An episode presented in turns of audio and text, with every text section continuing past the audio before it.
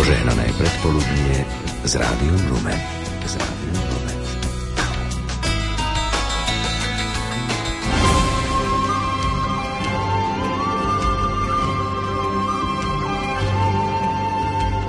Milí priatelia, relácia Výber z pápežských encyklík je tu pre vás aj dnes.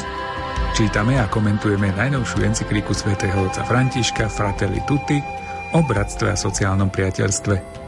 Na záver 7. kapitoly sa svätý Otec venuje téme vojny a otázke trestu smrti. Pohodu pri rádiách vám prajú tvorcovia relácie Miroslav Kolbašský, Anton Fabián, Jaroslav Fabián a Martin Ďurčo.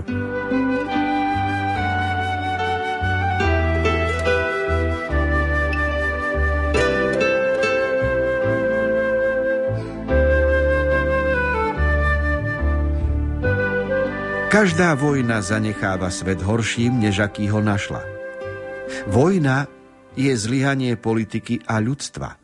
Hanebný ústup, porážka vzhľadom na sily zla. Nezastavme sa pri teoretických diskusiách, nadviažme kontakt so zraneniami, dotknime sa tela toho, kto podstupuje škody. Obráťme zrak na mnohých civilov zmasakrovaných ako vedľajšie škody. Pýtajme sa obetí. Venujme pozornosť utečencom, tým, ktorí podstúpili atómové ožiarenia alebo chemické útoky, ženám, ktoré stratili deti, okypteným deťom alebo tým, ktoré prišli o svoje detstvo. Vezmime do úvahy pravdu týchto obetí násilia. Pozerajme na skutočnosť ich očami a počúvajme ich rozprávania s otvoreným srdcom tak budeme môcť spoznať priepasť zla v srdci vojny a nebude nás znepokojovať skutočnosť, že s nami zaobchádzajú ako s naivnými, pretože sme si vybrali mier.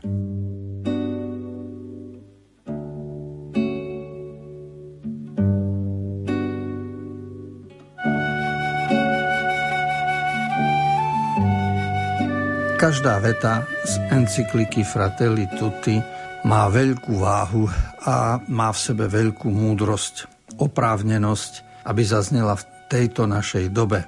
Napríklad pápežov výrok, že každá vojna zanecháva svet horší, ako ho našla. Pričom si všetci myslia, že keď vojnu začnú, rozputávajú, tak niečo sa bráni.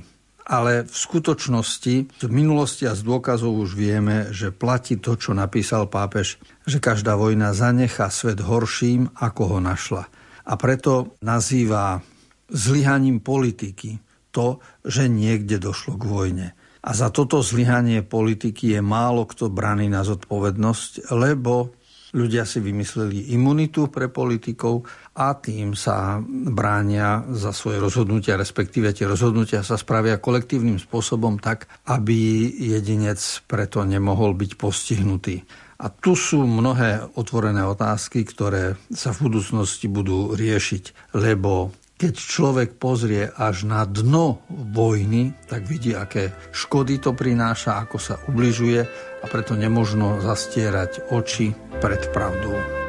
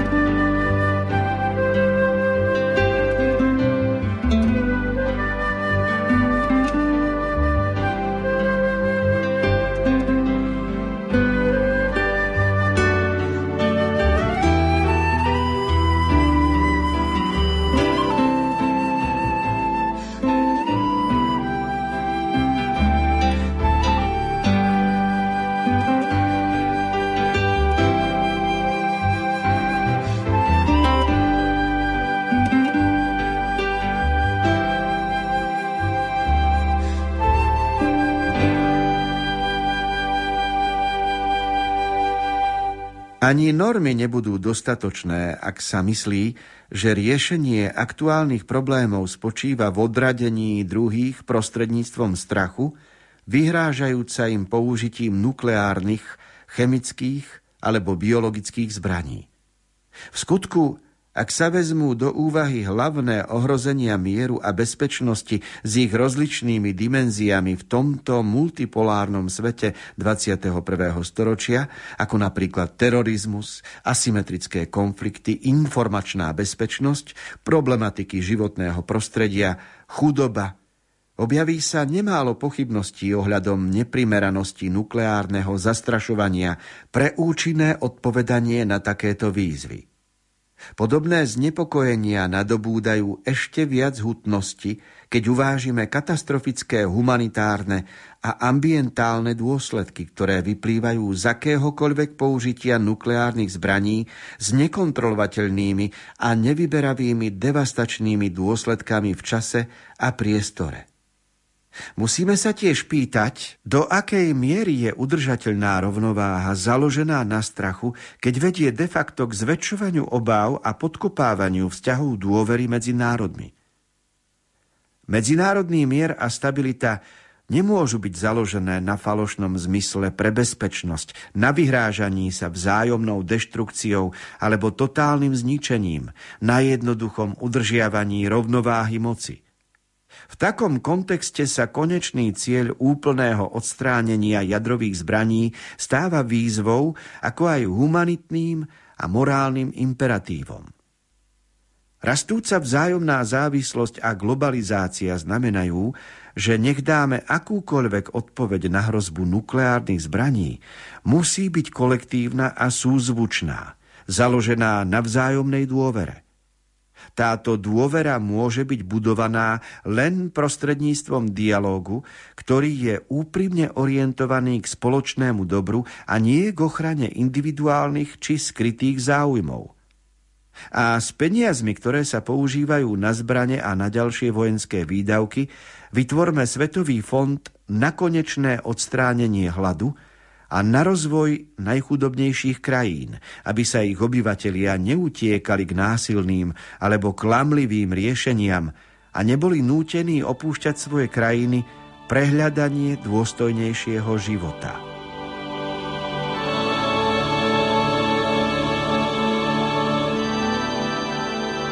V poslednom článku, ktorý sa týka témy vojny a mieru vo svete, Pápež zhrňuje všetko, čo bolo doteraz povedané, jednak o neoprávnenosti vojny, o, o škodlivých následkoch, o hľadaní spôsobu, ako v politike pracovať ináč, aby vojna nebola. A uzatvára to jedným poukazom na financovanie zbraní a vojenských výdavkov, namiesto ktorých by mohol byť Svetový fond na odstránenie hladu a rozvoj najchudobnejších e, krajín. To sú myšlienky, ktoré boli publikované v roku 1967, keď Pavol VI, pápež, vydal sociálnu encykliku Populorum Progressio o rozvoji národov. To znamená, že máme dočinenia zo 60-70 rokov dozadu myšlienkami, ktoré sa vtedy ukazovali, lebo už vtedy sa porovnávalo, koľko sa dá vybudovať e,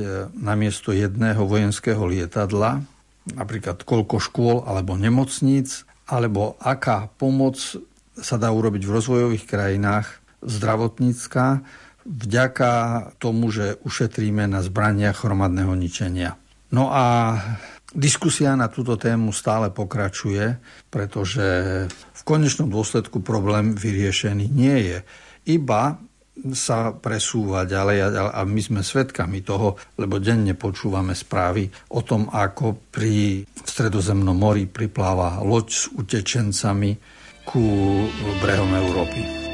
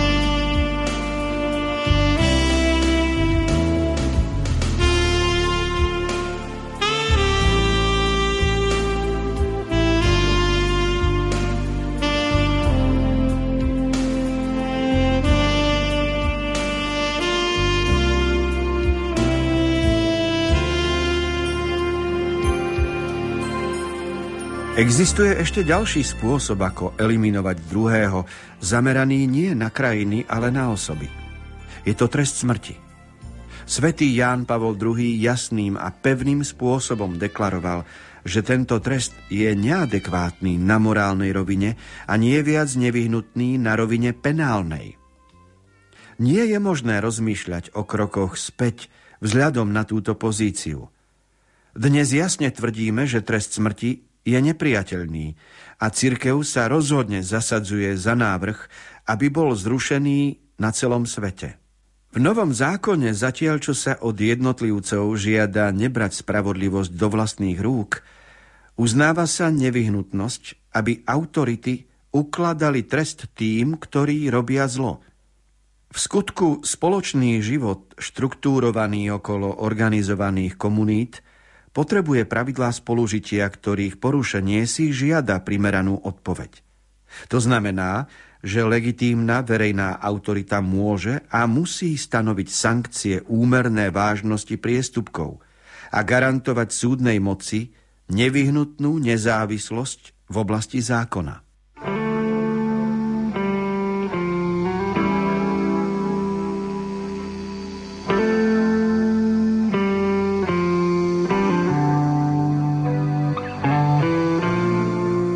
Zjavné, že boli a sú spáchané zločiny, ktoré vyžadujú vážny trest, a to je trest doživotný, trest odňatia slobody a podmienky pre takéto vykonávanie trestu, že musíme izolovať určitého človeka, lebo je nebezpečný pre spoločnosť.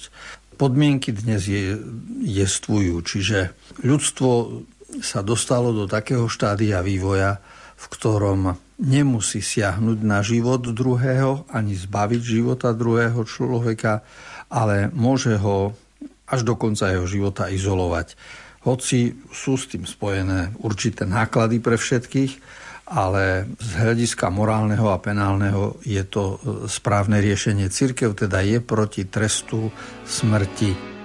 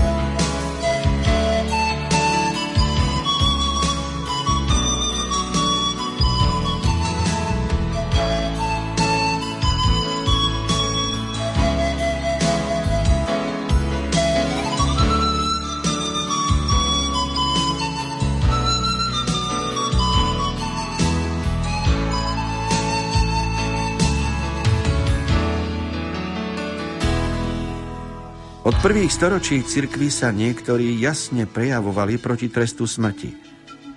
Napríklad Latancius tvrdil, že nemožno robiť rozdiely. Vždy bude zločinom zabiť človeka. Pápež Mikuláš I napomínal, usilujte sa oslobodiť od trestu smrti nielen každého nevinného, ale aj všetkých vinných. V prípade rozsudku za niektoré vraždy, ktoré spôsobili smrť kňazov, svätý Augustín žiadal sudcu, aby vrahom nebral život a zdôvodňoval to týmto spôsobom. Nie, že by sme tým chceli zabrániť, aby sa ničomníkom vzala sloboda páchať delikty, ale túžime, aby na ten účel stačilo, že nechajúc ich nažive a bez okyptenia ktorejkoľvek časti tela, aplikujúc trestné zákony, budú odvrátení od svojho nepríčetného nepokoja, aby boli privedení na zdravú a pokojnú cestu, alebo, zbavení svojich podlých diel, boli zamestnaní v nejakej užitočnej práci. Aj toto je predsa trest.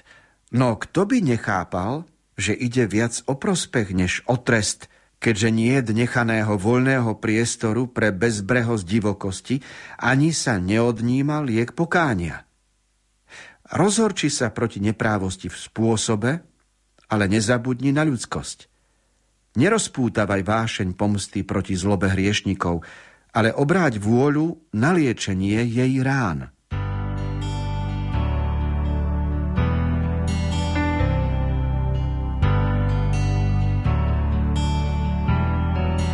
Ak sa pozrieme do minulosti, tak zistíme, že téma trestu smrti nie je nová, že ľudstvo s tým zápasí dávno a znovu v každom storočí by sme našli aj výroky pre trest smrti, aj, aj obhajobu názoru proti trestu smrti.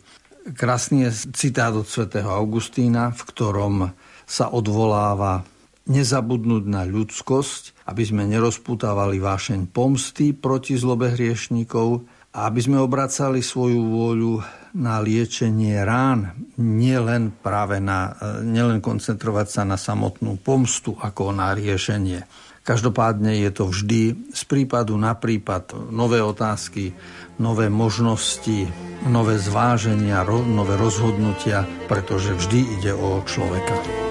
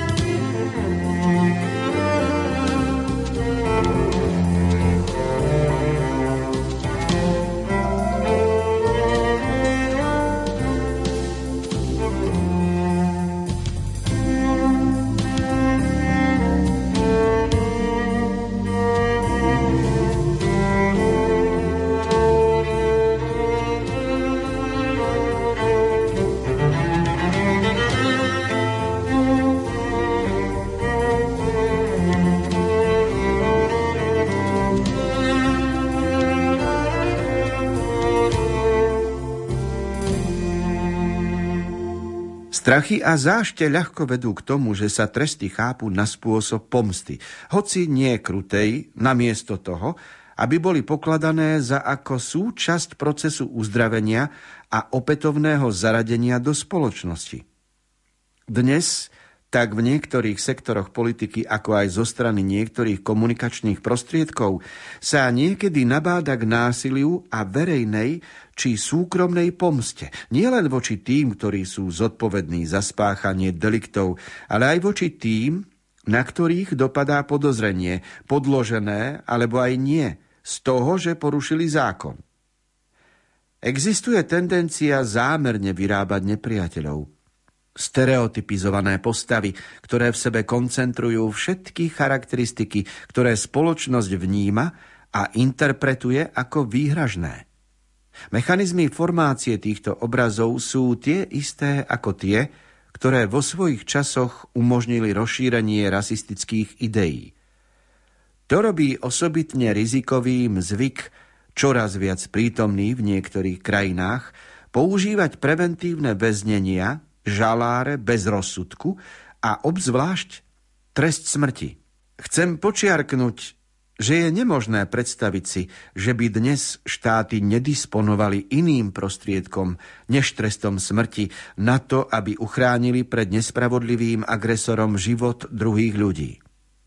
Osobitnú závažnosť predstavujú tzv. mimosúdne alebo mimozákonné popravy, ktoré sú úmyselnými vraždami spáchanými niektorými štátmi a ich agentmi, často zdôvodnené ako konfrontácie s delikventmi alebo prezentované ako nežiaduce dôsledky rozumného, nevyhnutného a úmerného použitia sily pre aplikovanie zákona.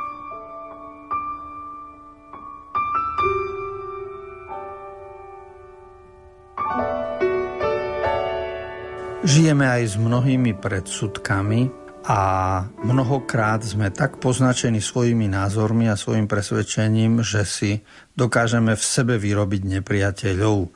No a ak k tomu pridáme svoju vlastnú moc, tak potom sa vieme postaviť do služby určitého, určitej inštitúcie a k tomu, keď sa pridá nejaká výchová formácia, tak vieme, e, že takýmto spôsobom sa pripravuje aj policajný zbor alebo vojenské sily, aby bránili určité názory a nejaký poriadok v spoločnosti.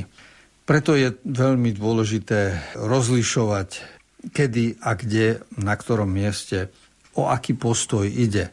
Každopádne trest smrti a vojna sú vždy skutočnosti, ktoré z kresťanského hľadiska nemôžeme obhajovať. A vždy sa musíme chrániť pred e, rasizmom a akoby dorozmýšľať do konca tie postoje, ktoré vyznávame, lebo môže sa stať, že akoby pod rúškom spravodlivosti v skutočnosti prechovávame určitú antipatiu, teda určitý rasizmus.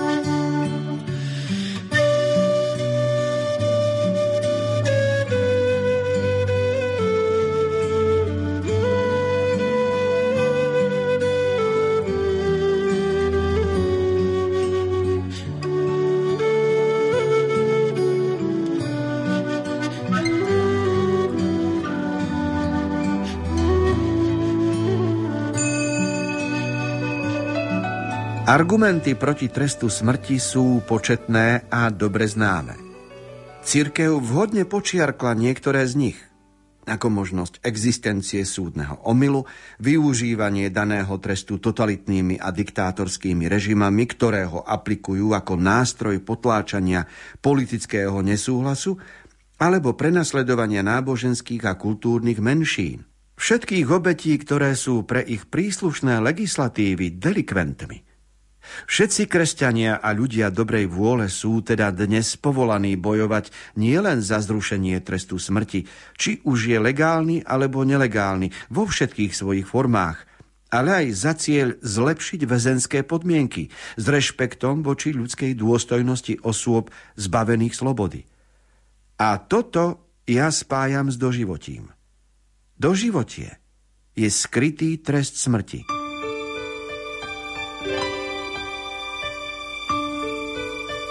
Sú známe súdne omily, totalitné diktatorské režimy, ktoré využívali potláčanie politického nesúhlasu.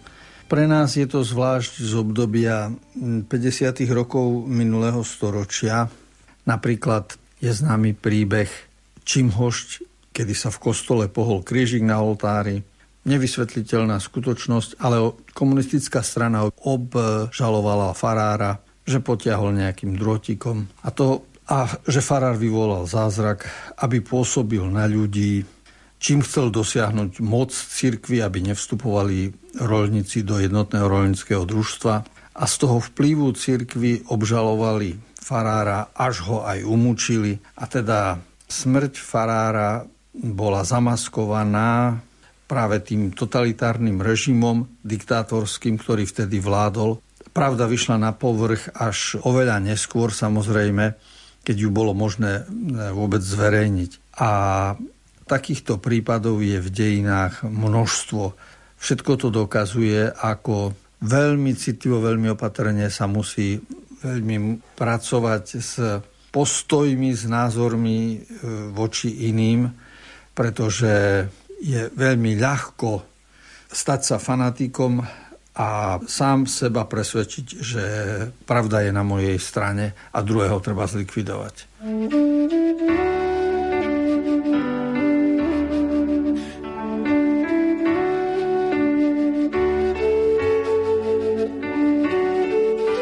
Relácia Výber z pápežských encyklík sa pre dnešok končí. Spoločne sme čítali a komentovali z encykliky svätého otca Františka Fratelli Tutti o bratstve a sociálnom priateľstve.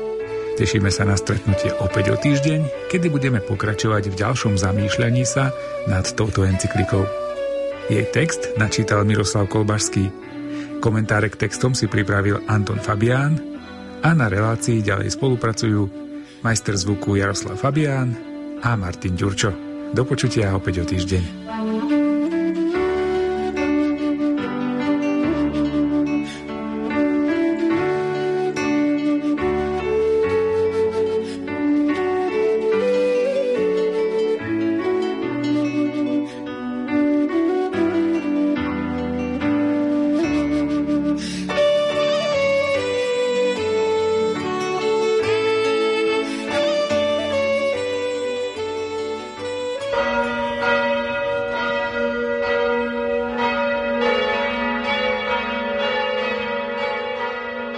Milí poslucháči, v tento sviatočný deň vám v nasledujúcich minútach ponúkame prostredníctvom katolíckej televízie priamy prenos modlitby Aniel pána z Vatikánu.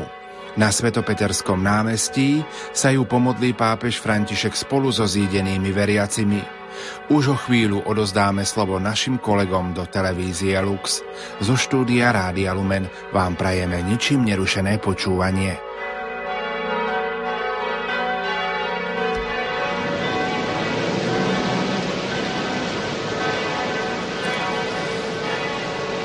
Požehnané a príjemné nedelné poludne, vážení televízni diváci, pozývame vás o malú chvíľu sledovať priamy prenos modlitby Aniel Pána z námestia svätého Petra. Ako zvyčajne vždy v nedeľu 12. hodine, keď sa spájame